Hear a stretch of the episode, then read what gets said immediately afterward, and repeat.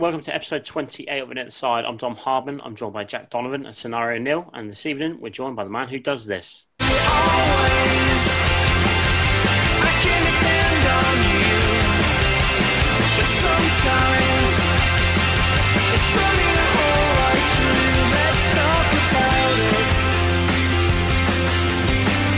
Of course, we're joined by the ultimate one club man, Mr. Topsy Ojo. How are you this evening, Topsy? Yeah, all good. There. Thanks for having me. No worries. It's, uh, it's a privilege to have you on. I know Jack's uh, fangirling at the moment, so uh, you'll probably get some uh, chat out of him later. Weeks. I'm happy. I know it's uh, it's a, it's been a mad one. So yeah, what's been keeping you busy during lockdown? Um, yeah, it's, it's been interesting. I mean, uh, work-wise, obviously nothing going on at all. So it's been a, a lot of time at home with the kids. I got two young ones, six and four uh, trying to get through homeschooling, which has been interesting to say the least. I think definitely finding out that my son, my six-year-old, knows a lot more than me about about certain things. So yeah, that that's been quite humbling. Um, a lot of staying fit, keeping healthy as well. Like you know, especially early in the start of this thing when it was you were only allowed out for an hour. It was like right, okay, let's make the most of it. So I've been getting out, running, you know, biking as well. Finally found my bike. I've just been sat in the garage for about eighteen months and. Uh, found that really good as well. Um, and then I guess just enjoying a lot of quality time at home. I mean, you know, I guess the one thing is we hopefully never have this sort of time again, but actually it's quite precious, you know, for me to spend 11, 12 weeks with, with my kids, seeing them grow up is, is invaluable, you know, and, you know, sometimes life takes over and you don't get a chance to kind of appreciate that. So that has definitely been a blessing.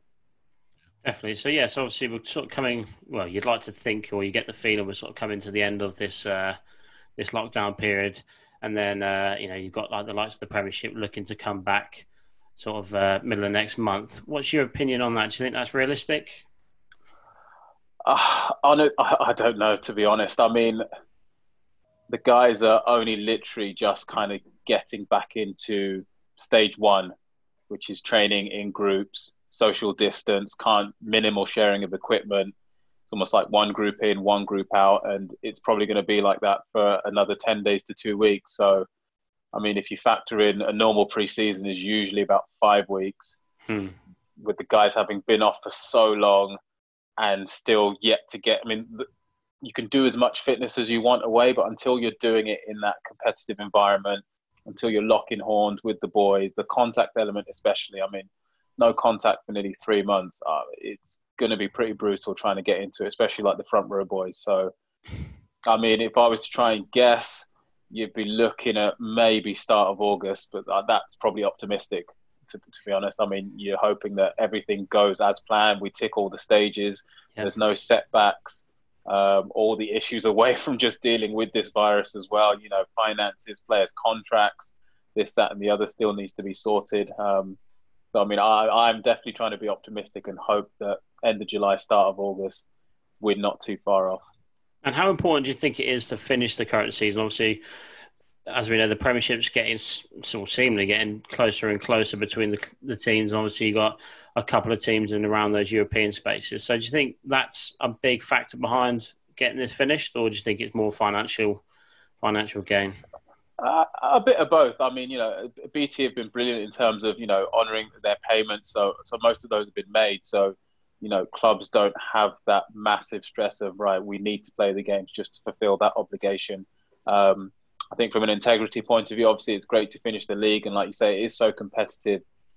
Uh, a lot of the hard work that teams have put in, they would like to see finished as well. And if, if that's safe to do the do so, then of course they will push through. Um, and obviously the financial side is there, like what you said, you know, in terms of sponsorship.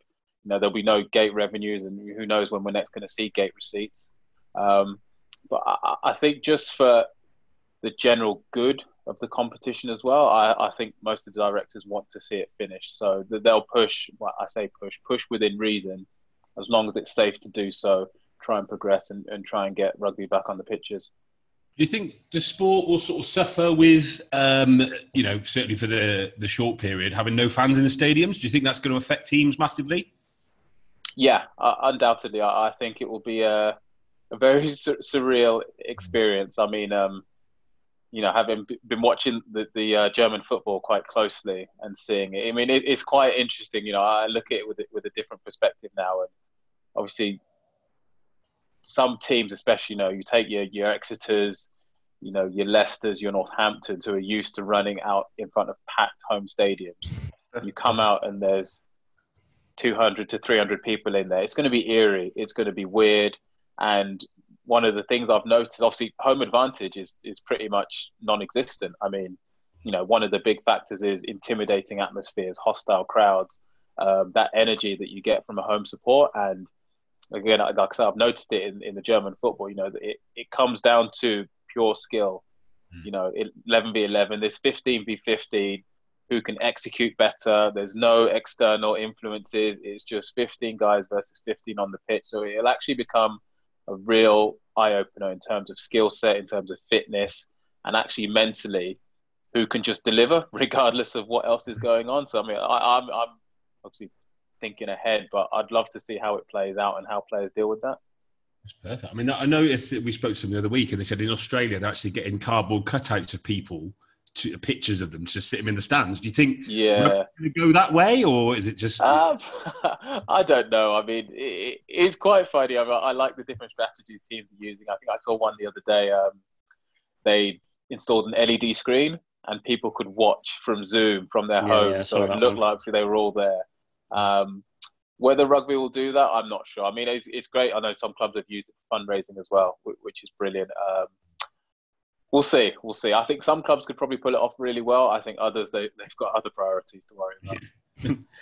That's fair enough. And saying about the stadiums and the attendances, hmm, actually links on to quite a big topic that I imagine is floating around a lot of London Irish players this week. That this weekend would have been the last game at Madejski. So uh, how how's all that been? Because obviously this wasn't expected, and in the final ever season at Madejski Stadium to have it sort of cut off and let's say like no end of season celebration there or anything. Is that is that a surreal one for the players and the fans that it's almost like an ending without without the farewell? Yeah, I think for it'll be quite surreal for, for a lot of people. I mean, I'd probably say the, the fans more than anything because you know I, I think players are quite resilient in that they'll just you know they're used to playing in different grounds. They'll just get on with it. I mean, you know, guys that have maybe been there a while, you know, guys like Blair Cowan, Scott Steels, who are very used to the Madejski. It'll be mm. quite weird thinking mid-season if we don't go back there. They were there, and now they're in a new stadium. Um, you know, we, we just don't know if it's been the last game there or not. We'll have to wait and see again how all these stages play out. But I mean, uh, it will it will be very strange. And you know, obviously the club had big plans in terms of marking it, and it was going to be this huge celebration. Um, so I don't know if you saw they posted the, the other day. I mean, in the end, so we we got 20, 21 of us on a Zoom call, basically generation 2000 through to 2020 of that period at the Madejski, just to kind of chew the fat and talk through. I think the club are going to release that at three on Saturday, which would have been kickoff. Um, just to talk about our time there, uh, and it was, it was actually it was actually a great phone call. Um, I think we, we tried to cap it an hour and a half. We could have been there five hours. It was one of those, you know, the stories start coming out and you just start reminiscing and, you know, I remember when this happened. Remember when that happened. Um, so, I mean, obviously, I'm hopeful that depending on how this plays out, there is an opportunity to get back there, but we just don't know. It's guessing at the moment. And like they we'll wait for government guidance, Premiership rugby guidance, and take it from there. I wanted to go over, obviously, sorry, Jack, just say, um, obviously, you had a massively you know long and, and fruitful career with uh, with London Irish, um, played for England as well. Do you have like a highlight of your career? Is there a point in your career or a match or a certain point in a match where you this really still gets the hairs in the back of your neck going up? Yeah, yeah. There's there, there's a couple. Um, my debut yeah. Is, is, the first one going right. I mean, like I say, you're a young kid coming in, you're, you're itching to get your opportunity. And like I said, I remember it vividly. It was on the bench. Um, someone went down injured at half time and it was all right, Topsy, you're on. I was like, all right, a bit bit nervous. You're like, you know, sometimes you don't expect the call to come like that. First game, you think, right, okay, 20 minutes off the bench at the end, something like that, ease you in. It's like, right, you're in. And I scored with my first touch.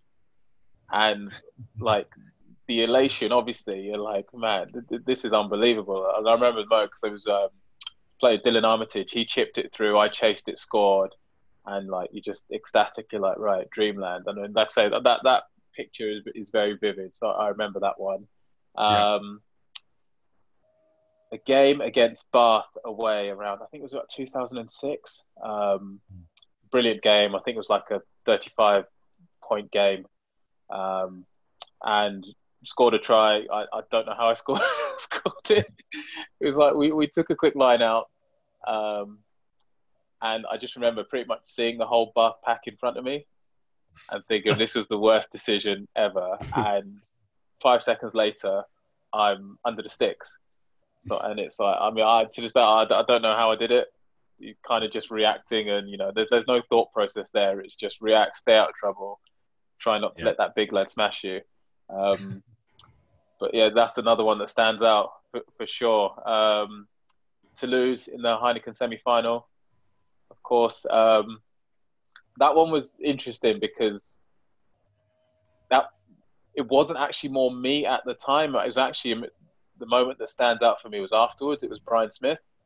Right. Um, because I mean we'd lost the game, so obviously really devastated. But I remember him saying to me specifically, he was like, "You've done something special today," and I didn't really realize it at the time. Um, but then obviously ended up doing quite a lot of press. I probably the most press I'd done at that point in my career, and you're kind of not realizing, okay, well, all right, like I know I scored, and you know the game went okay, but but we lost. Mm. And obviously, the follow on from that, a couple of weeks later, I'm getting a phone call saying that I'm, I'm going to New Zealand. Um, so yeah, again, that that period of time was, you know, again, anytime I think about that, it's like, man, you know, those are the those are the occasions and the games that you want to be a part of. Those really big ones. You know, I remember Twickenham. We just did the bottom bowl, so thirty thousand sellout and just unbelievable atmosphere. You know, green everywhere. You're playing Toulouse, like giants of French rugby, like unbelievable roster, superstars everywhere.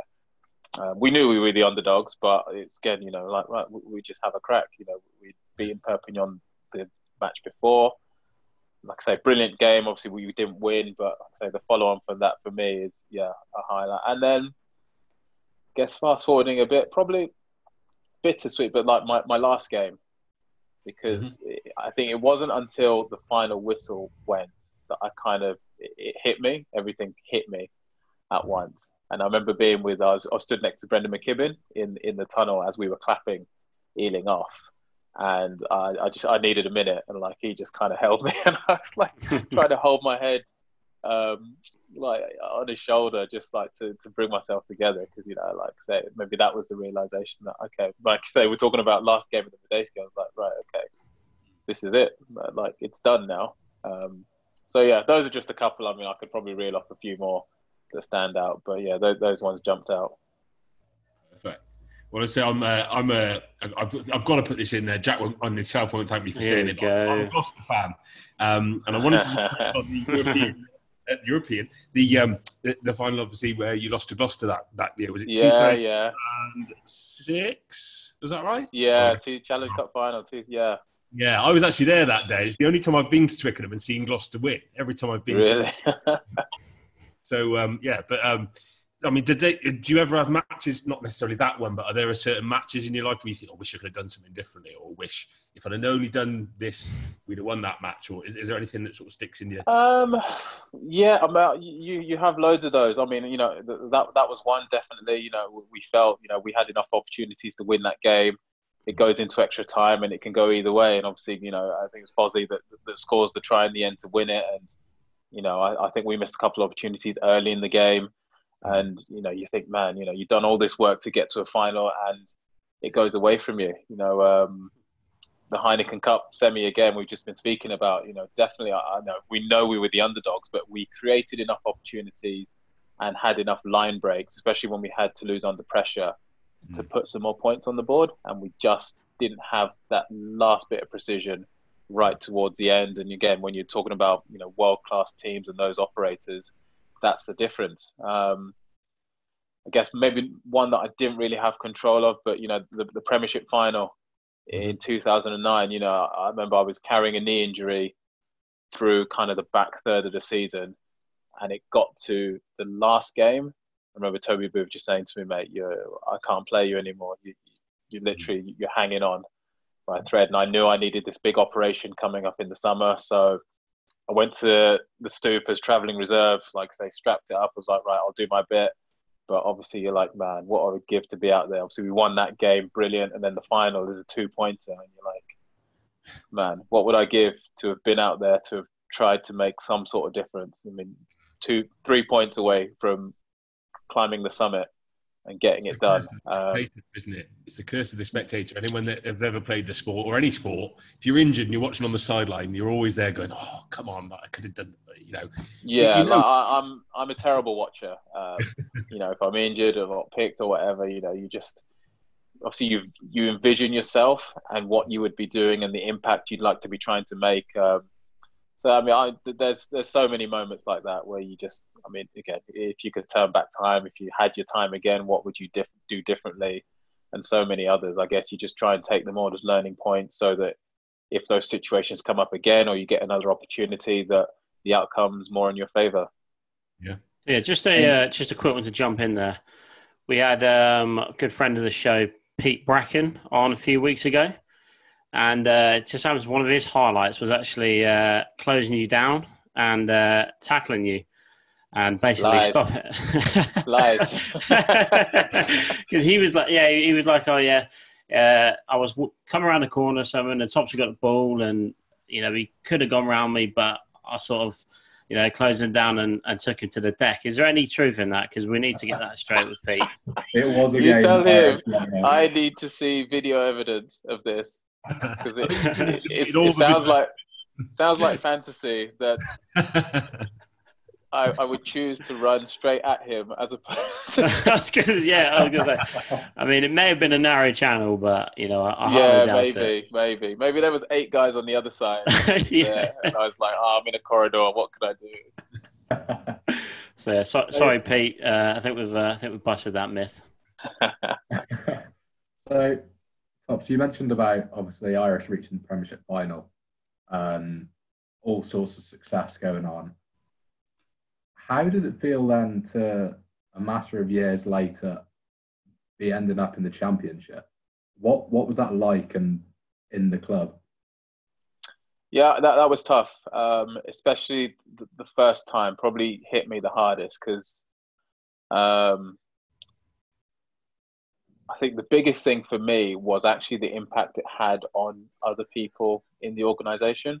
Um, you know, you're devastated. You, you, you, feel like you've let people down. Um, and obviously not for lack of effort or anything like that, but you, you know, we just weren't as good as the other 11 teams. Um, but, you know, to see people losing their jobs, people being made redundant, saying we can't afford to keep you, um, that that was really tough. And actually, people that had become more than just colleagues, they were friends in the office, and seeing people in tears as well, like that, that was really tough. That hit me the hardest. Um, to add to that, you know, at the time, I'd I dislocated my shoulder, I think, in the March. Mm. So again, I was now out of the frame, couldn't do anything. And again, we're trying to do something. I'm saying, right, well, I know I need an op. I'm going to delay my op and just travel with the team. And we're going up to Newcastle for that game that we played. I'm just saying I'll support and I'll be there. And if it makes 0.01% of a difference, I'll do it. Um, see, it didn't in the end. Um, but yeah, it was really tough. Obviously, one of one of the, the low career points um, because I guess you know it's almost that classic. Like you know, you, you, don't expect it will ever happen. You think, oh, we'll be all right, we'll come good, but ultimately, someone has to go down. Mm. And you know, I think that season, you know, we struggled right the way. I don't think we didn't win till Boxing Day, I think, or yeah. something like that. I need to check that. Um, so really slow start in a season of a lot of transition. I know new coach, new ideas. Um, we definitely had the quality in the squad, um, but we just didn't deliver, and you know, paid the ultimate price. Uh, so the the standout, obviously, feelings for me, you know, just real like like you'd let a lot of people down, especially when you care about it so much as well. Um, and like I saying, you have those bonds with people on and off the pitch. Yeah, really tough. Did that come with a side of sort of? I mean, did any players or, or uh, staff of, uh, associated with the club? Did anyone suffer mentally with it? I mean, did anyone have you know poor mental health? Was that was that sort of not really shone a light on back then? I suppose oh, it was not that long ago, but you know. Um, honestly, I, would say I probably not shone a light. I mean, it, I, I would imagine that some people would have done a lot of soul searching after that. Um, you know, like I say, we were all responsible in our own way, whether it's from you know top leadership through to us players delivering on the pitch. You know, each of us have to take responsibility for yeah. something like that and to own our part in it and say, right, okay, where could I have done better, been better, so that this didn't happen. Um, you know, uh, I guess the funny thing with sport, you know, there, there is a lot of stuff with mental health. I think, you know, one thing it offers you is the opportunity to bounce back. Mm. And for a lot of people I know, maybe their comfort was in, right, okay, we're going to smash this at the first attempt. It was almost like switch our focus now. Okay, this has happened, deal with it, process it. But remember, even from we had a lot of review meetings at that end of the season, and you know, for the guys that maybe knew they were staying, had contracts, this, that, and the other, it was we're coming straight back up, no questions asked, and maybe that was where they focused their attentions. Um, know, I, I, I, I, couldn't really speak for everyone because, you know, again, you talk about off-field stuff, people losing their jobs. Mm-hmm. You probably got that initial emotion, the distress, the sadness, and then probably 24 hours later, you're like, right, okay, I, I need to pull myself together and I, I, need to get a job so I can pay my, my rent and stuff like that. So um, it is tough. I mean, I wouldn't be surprised if some people didn't struggle a little bit especially if you've not experienced something like that before. I mean, I, I know mm. I haven't, but know, like I say, my thing at the moment, I was in the midst of right. I've got this big shoulder up coming. I'm going to be out for five months. This club that I've been out for years has now been relegated. I'm responsible for that in part. Mm. So my whole goal was right, get fit. Uh, I think my due date back fit was the first game of the season. So mm. it was like, right, be ready and get ready to rock and roll, going to smash this and bring the club straight back. So that was kind of where my my thinking went. Was there any sort of uh, complacency with the squad that you know of? Because obviously, well, we spoke to Snotty Snotty and said some of the sort of the bigger names at Newcastle. You know, when they, they obviously they knew they'd be playing championship sides, they wouldn't sort of had that edge in training. Or he spoke about not being so motivated because he didn't want to be playing championship level rugby. No, is that was that in in your scene, or were you just straight back on it? Right, we're coming up next year, type thing. Um, no, I let me think about this. I mean, we I remember so Nick Kennedy was was brilliant, and I guess because we still had the playoff system, so from the get go, we we kind of said, look, right, this is going to be a, a long season. Okay, granted, we should be in the mix for top four. Our aim is to get promoted, but ultimately it's going to come down to the playoffs. So, to keep guys motivated, to keep everybody engaged in this, we're going to run this really heavy rotational system, whereby hopefully by the end of it, pretty much our main core squad of senior guys plus academy guys, 40 45, would have more or less played the same amount of games. So we tried to work it like, you know, three weeks on, week off, give people equal time off, try and spread the workload, and basically try and accelerate it so that come playoff time, it was an even playing field and it would, the guys that basically got to almost get us promoted, it was down to, right, how have you performed over the course of the season in the build up to those playoffs? So that was kind of how he set the strategy out. And I mean, I, I think that that worked massively because, you know, it is it feels like a longer season because of the break. I mean, they're not breaks, but you have the B&I Cup. You know, when the internationals are on, you're not playing. So, in one sense, it's great that you have a lot of time off. Mm. But then you're focused on your goal, which is promotion. And it's like, at points, definitely it was right. Especially, I think at one point, you know, we, we didn't lose until I think we went to Jersey. I can't remember the date of that. But I mean, we lost one game. We secured our playoff spot well ahead of time so there was a bit of a lull in terms of right, okay, come on, we just want to get this done now. Especially I think after Christmas, there was a period of it was like one game on, two games off, B&I Cup, then a championship game, then another break, and it was like, man, okay, we want to get this done. Um, so yeah, I mean, I'd say undoubtedly there, there were dips here and there because you know you are focused on that goal, and especially for you know, me, I, I watch a lot of rugby anyway, so you're watching Premiership rugby, and I, I think I'd started to work in it a bit at the time. So you're kind of hovering around it, and you're like, man, okay, come on, right? I, am ready to get back involved. Um, but yeah, that, it, it, was testing in times, no doubt about it. But I, I think the strategy and the way we went about it made sure that there weren't those kind of lulls. not too many of them anyway. Yeah, so obviously, you know, you're known as the uh, the one club man. Was there any uh, thoughts of leaving when you got relegated? Because obviously, you know, you're looking to progress your own career, but obviously you decided to stay.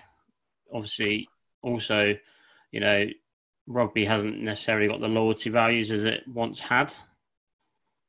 Yeah. Um, the uh, no, the, simple answer to that. The only time I came close was, I think, 2009, 2010. Um, that was the only time I came close, and not because I wanted to leave, just because there, there was offers, and I was like, okay, that was the first time I'd really thought about it, but it wasn't for very long because, you know, I was happy, was playing good rugby. I'd just been in the England squad as well, and was on the cusp, and it was the build up to the 2011 World Cup. Um, where were the offers? So just out of curiosity, where were the which team the offers from? Uh, France, funnily enough. Oh, um, oh, okay. Yeah, yeah. So uh, that that came, but again, I, I, I wasn't really interested too much. You know, you, are flattered because again, yeah. I, would not really thought about it. So you're like, wow, okay. Um, but then, like I say, where I was in time in my career, and even off field as well, you know, I, I was like, no, I, am staying. And you know, in and around the time of, of the relegation, you know, I, I met my wife then. Um, we'd had our first son so it wasn't just about me anymore. It was about my family and where's good, where's best for them. Um, I was in contract as well, so all these things kind of add up. Um, but I, I get, you know, I don't regret staying. Absolutely, you know, my, my focus was getting fit and getting Irish back into the Premiership. Awesome. I just want to mention sort of one more career point, and then I want to have a chat about some of your off-field um, since retirement when you started, would you imagine that for the same club you would break the record appearances, record tries? Is that still quite surreal, or was that? Did you have that dream? Like, is that where you really wanted to end up? No, no. If you'd have said it, I would have been like, no, no chance. I mean, um, you know, I mean, initially it was just about getting through the academy and breaking into the first team. You know, and you come in as a young guy, and you know we had uh, Justin Bishop and Paul Sackey on the wings. Uh, Scott Staniforth came over from Australia, um, and you, you're looking at these guys and like, right, okay, these these guys are the business. How am I going to break into that? Um, and then you finally do crack it, and then you're just looking to establish yourself as a regular first team player, and then build from there. And I guess as, as time goes on, you know, I guess the milestones, you know, they kind of came, but again, without really thinking about them too much. You know, it'd mm. almost be like, you know, someone in the off-field team would say, "Oh, you know, this weekend's your hundredth game," for the way, "Oh, this is your your hundred and fiftieth," and it was only, I think, until I got to about two fifty, where people kind of started to say, "Oh, actually, you're you're not too far. What's the record? Like, you're not too far off that."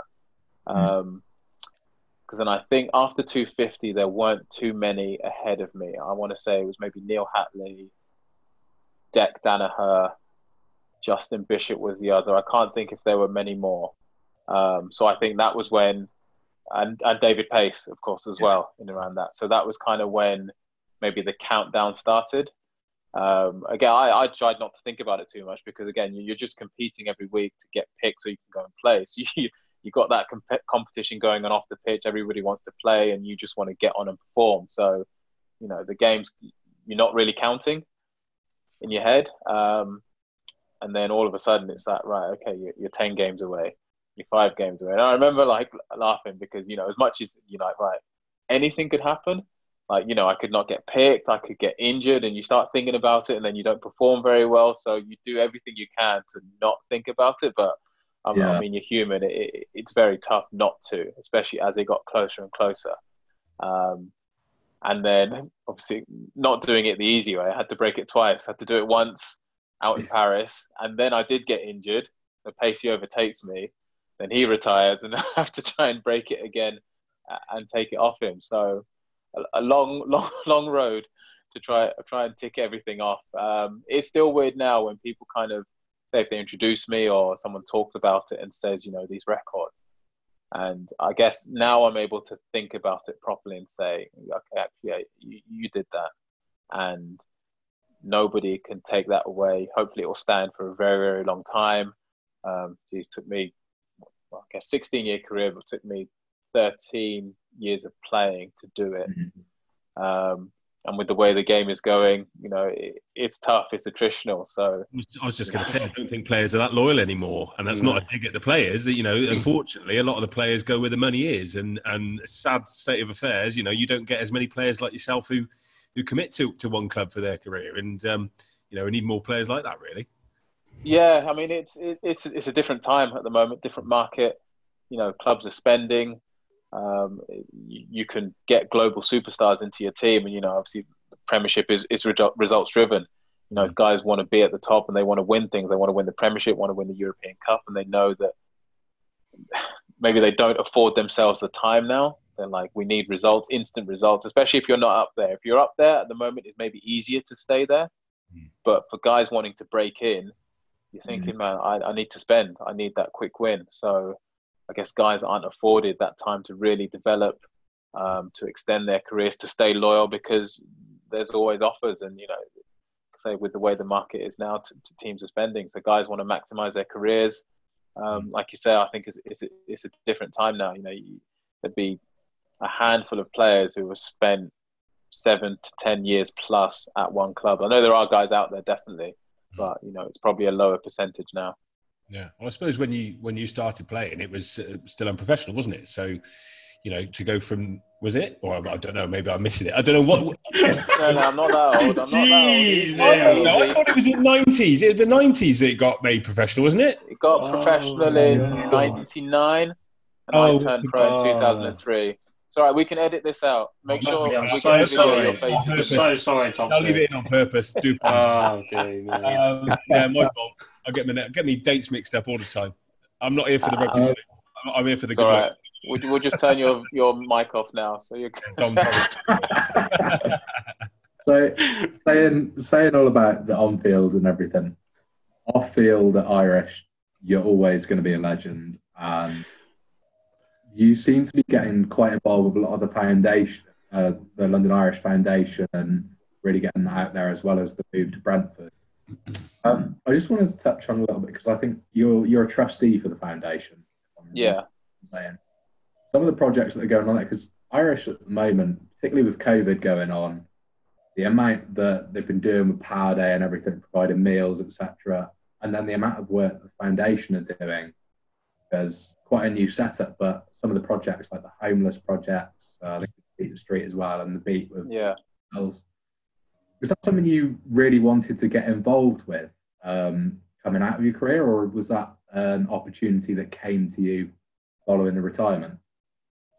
Um, I would say say both. I mean, um, so our foundation, we, are a very young foundation. It's been something that we probably should have done a long time ago. Um, so when it was formed and Andy Keast approached me about being a trustee, I mean, I jumped it. I said, yes, absolutely where do I sign up and what do you need me to do? Um, because I guess when you're getting towards the end of your career and you're thinking about what's the next steps, I mean, one thing that was very clear to me was, was giving back to, I guess, a game and a club that had allowed me to do so much. So, I mean, the work with the foundation, the projects you've mentioned, I mean, again, because we're so new, we're still quite a small team, but the impact that the guys are doing is it's unbelievable. Like, um, you know, making really, really big differences. You know, getting guys on the streets and getting them into housing, getting them into jobs. You know, working with young people, just giving them opportunities. Um, using rugby as like the vehicle to drive it, but it's more than rugby is the side piece. It's actually just kind of literally picking people up and giving them a chance, giving them time, even just giving them a conversation cup of coffee, cup of water, things like that. Young people empowering them. Um, so I mean, it, has been brilliant to be involved in that, and I guess sometimes I, I guess feel bad's not the right word, but you know, I, I, I guess as an ambassador and as a trustee, get to be the one to tell you about it. But I mean, mm. there's guys that are doing ten times what I'm doing and having yeah. really, really massive impact in a lot of these people's lives. So I mean, it, it it's brilliant to be involved in. And like you say, even like with with the the powering the NHS initiative, you know, from Powerday and with the club. I mean, again, just wanting to to reach out and help people in what has been such a tough time. You know, the NHS just doing a, ridiculously good job in keeping people alive and you know dealing with this huge pandemic. So I guess you know a, a lot of similarly aligned thinking. It was like, right, how can we help? We're at home, we can't work, but that doesn't mean there's nothing that can be done. You know, I guess driven by Powerday and our chef at Irish Bogdan, who's been in every single day, cutting, driving. I mean, it, has been it's been a huge effort, um, and it, it's great to see. And I think with the whole again moving into Brentford and London as well, I think there's a there's been a big realization that the club can do so much more and that mm. they're going to do so much more. And with me, it's brilliant because, like I say, that's that's where I want to be and really make an impact. So, again, this whole lockdown period uh, has been again giving me a chance to kind of move into some areas that I really want to. Uh, qualified as a mentor now as well. So I'm looking to really heavily get involved in terms of kind of helping the next generation, whether that's from a rugby coaching perspective, but for me, actually, I think more it's more the whole person perspective. Actually, trying to empower and give young people as much guidance as they want. If they want to try and get into rugby, then brilliant. I'm happy to sit and listen and and to tell you my story and some of my experiences. If you want a bit of coaching, I'm happy to do that as well. Um, but I'm just looking to make as big an impact as the club has started to do as we move to a new community. We still want to do that where we have been, but I think this whole transition into London is a brilliant opportunity to really try and make a difference. we, um, oh, sorry, go on. I was just saying, a lot of our guests we've had on recently, we've been asking sort of uh, similar questions, and uh, we've been asking for a dream 15 um, for players that you shared uh, a field with. So the rules have been slightly bent depending on who you've been speaking to. I think it originally started with people you've either played with or against. Some people have said, "I've team that I've played with." Some people have said it's people who I've shared a pitch with. So we're quite uh, loose when it comes to the rules with this. Um, but if, what out of the people that you've shared a pitch with in your career, so what would be your sort of dream fifteen? Oh, wow, here we go. Okay. Um, spot. I see now. If any Irish boys are listening, they'll be like, "Why didn't you pick me?" I remember I did earlier this season. I did um, like a, a Premiership 15 mm-hmm. uh, from some work I was doing with Channel Five, and again had text from the boys. Ah, you didn't pick me. What are you doing? Can't be biased here. Yeah, I'm, I'm, yeah. So um, okay, let's see. 15. I will pick Delon. Delon Armitage. Um, Sailosi really. Tagicakibau on the one wing probably Sivivatu on another wing. Yeah. Would say. Um, centers. Let me see. Oh, wow. Obviously, probably Manu would be one. Um, Manu and Nonu. Nice. Yeah, there's there's a combination for you. yeah. Oh, imagine. Um, and add another one in at ten. Dan Carter at ten. What do you think of his comeback, by the way? Oh, unbelievable. Like I caught wind of it yesterday, and I was like, "Is this for real?" And then saw the announcement. I was like, "Man, he, he's probably going to carve up as well. He, he's still got it." So well, you can, if you can see how he goes. Not? Yeah, exactly. Yeah, definitely. age. yeah, definitely. I mean, geez, fair play to him. That's brilliant. Um, scrum half. Scrum half. Scrum half. I'm trying to think who's been the most annoying scrum half I've played against. Dodge has um, got me in there. Well, yeah, he's very chirpy actually, but I guess most of the time he was on my team, so it wasn't too bad. Um, I'll come back to scrum half. I'll come back to scrum half. Eight, uh, Chris Hala'ufia. Seven, George Smith. Uh, six, six, Jerry Collins. Nice. Hell of a team, yeah. Yeah, yeah. Um, let's see, lot combinations, lot combinations. Um, Nick Kennedy will be one, definitely. Um, just uh, never seen someone steal so much ball. Hmm. like, on, it, from, there was one purple patch where pretty much the opposition's lineout was our lineout because you just knew he was going to steal it. It was one of the one of those. Um, Nick Kennedy and Simon Shaw. Mm. Solid. Nice. Yep. Um, front row, Schalk Brits, Yeah. uh, Tonga'uiha. Oh, Tonga'uiha, what a blast from the past. Yeah, yeah. And it's a toss up between one current, one former, Andrew Sheridan and Mako. Oh, hell of a team. I would we say this every time, but every team we've had has been different. I don't think there's probably only two teams where they've got picked the same player and it's only one. You know, it, they're, Yeah. we're going to put them all onto like um, sort of like Instagram posts. I'm going to get people to vote on like have like a round robin of tournaments of everyone's teams, um, and then have like a mini world well club World Cup type thing. Again, just a bit of fun in in lockdown. But um, no, that's uh, that's a hell of a team. And who would you have? Uh, who would you have managing it? Oh, Toby Booth. Good show. There's one man who knows how to get the best out of players on the pitch, but then really look after them off the pitch as well. He he knows how to get that balance. Awesome. Awesome. Um, and let's lead us on to the, the fateful lockdown question we've been asking everybody. You've Um, been asking everybody. I've been asking everybody. I'm trying to cut it out, but I, I, I don't know that. Uh, basically, right, you, you're in lockdown for two weeks with a player that you've played with, let's say, not shared a pitch with, a player that you've played with at some point in your career. Um, you are literally locked down for two weeks. You cannot leave the house. You're not allowed an hour's exercise. You're having people bring food to you. You're shielding effectively. Uh, who would make it an absolute nightmare?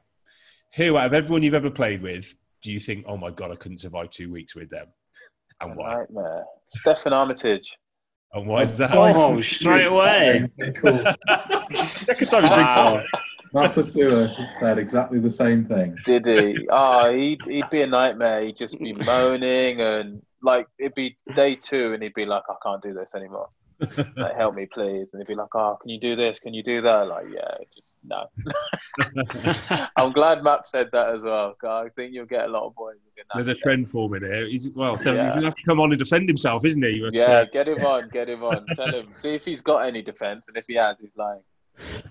oh, is it the same reason? Is it because I mean, uh, I think it, the guy said that it was just an absolute nightmare on the drink as well. Not not in terms of a drink problem. Dom, I'll just point that out. Yeah, I was going to say. on the beers. Another another edit, another edit. Yeah, uh, busy evening.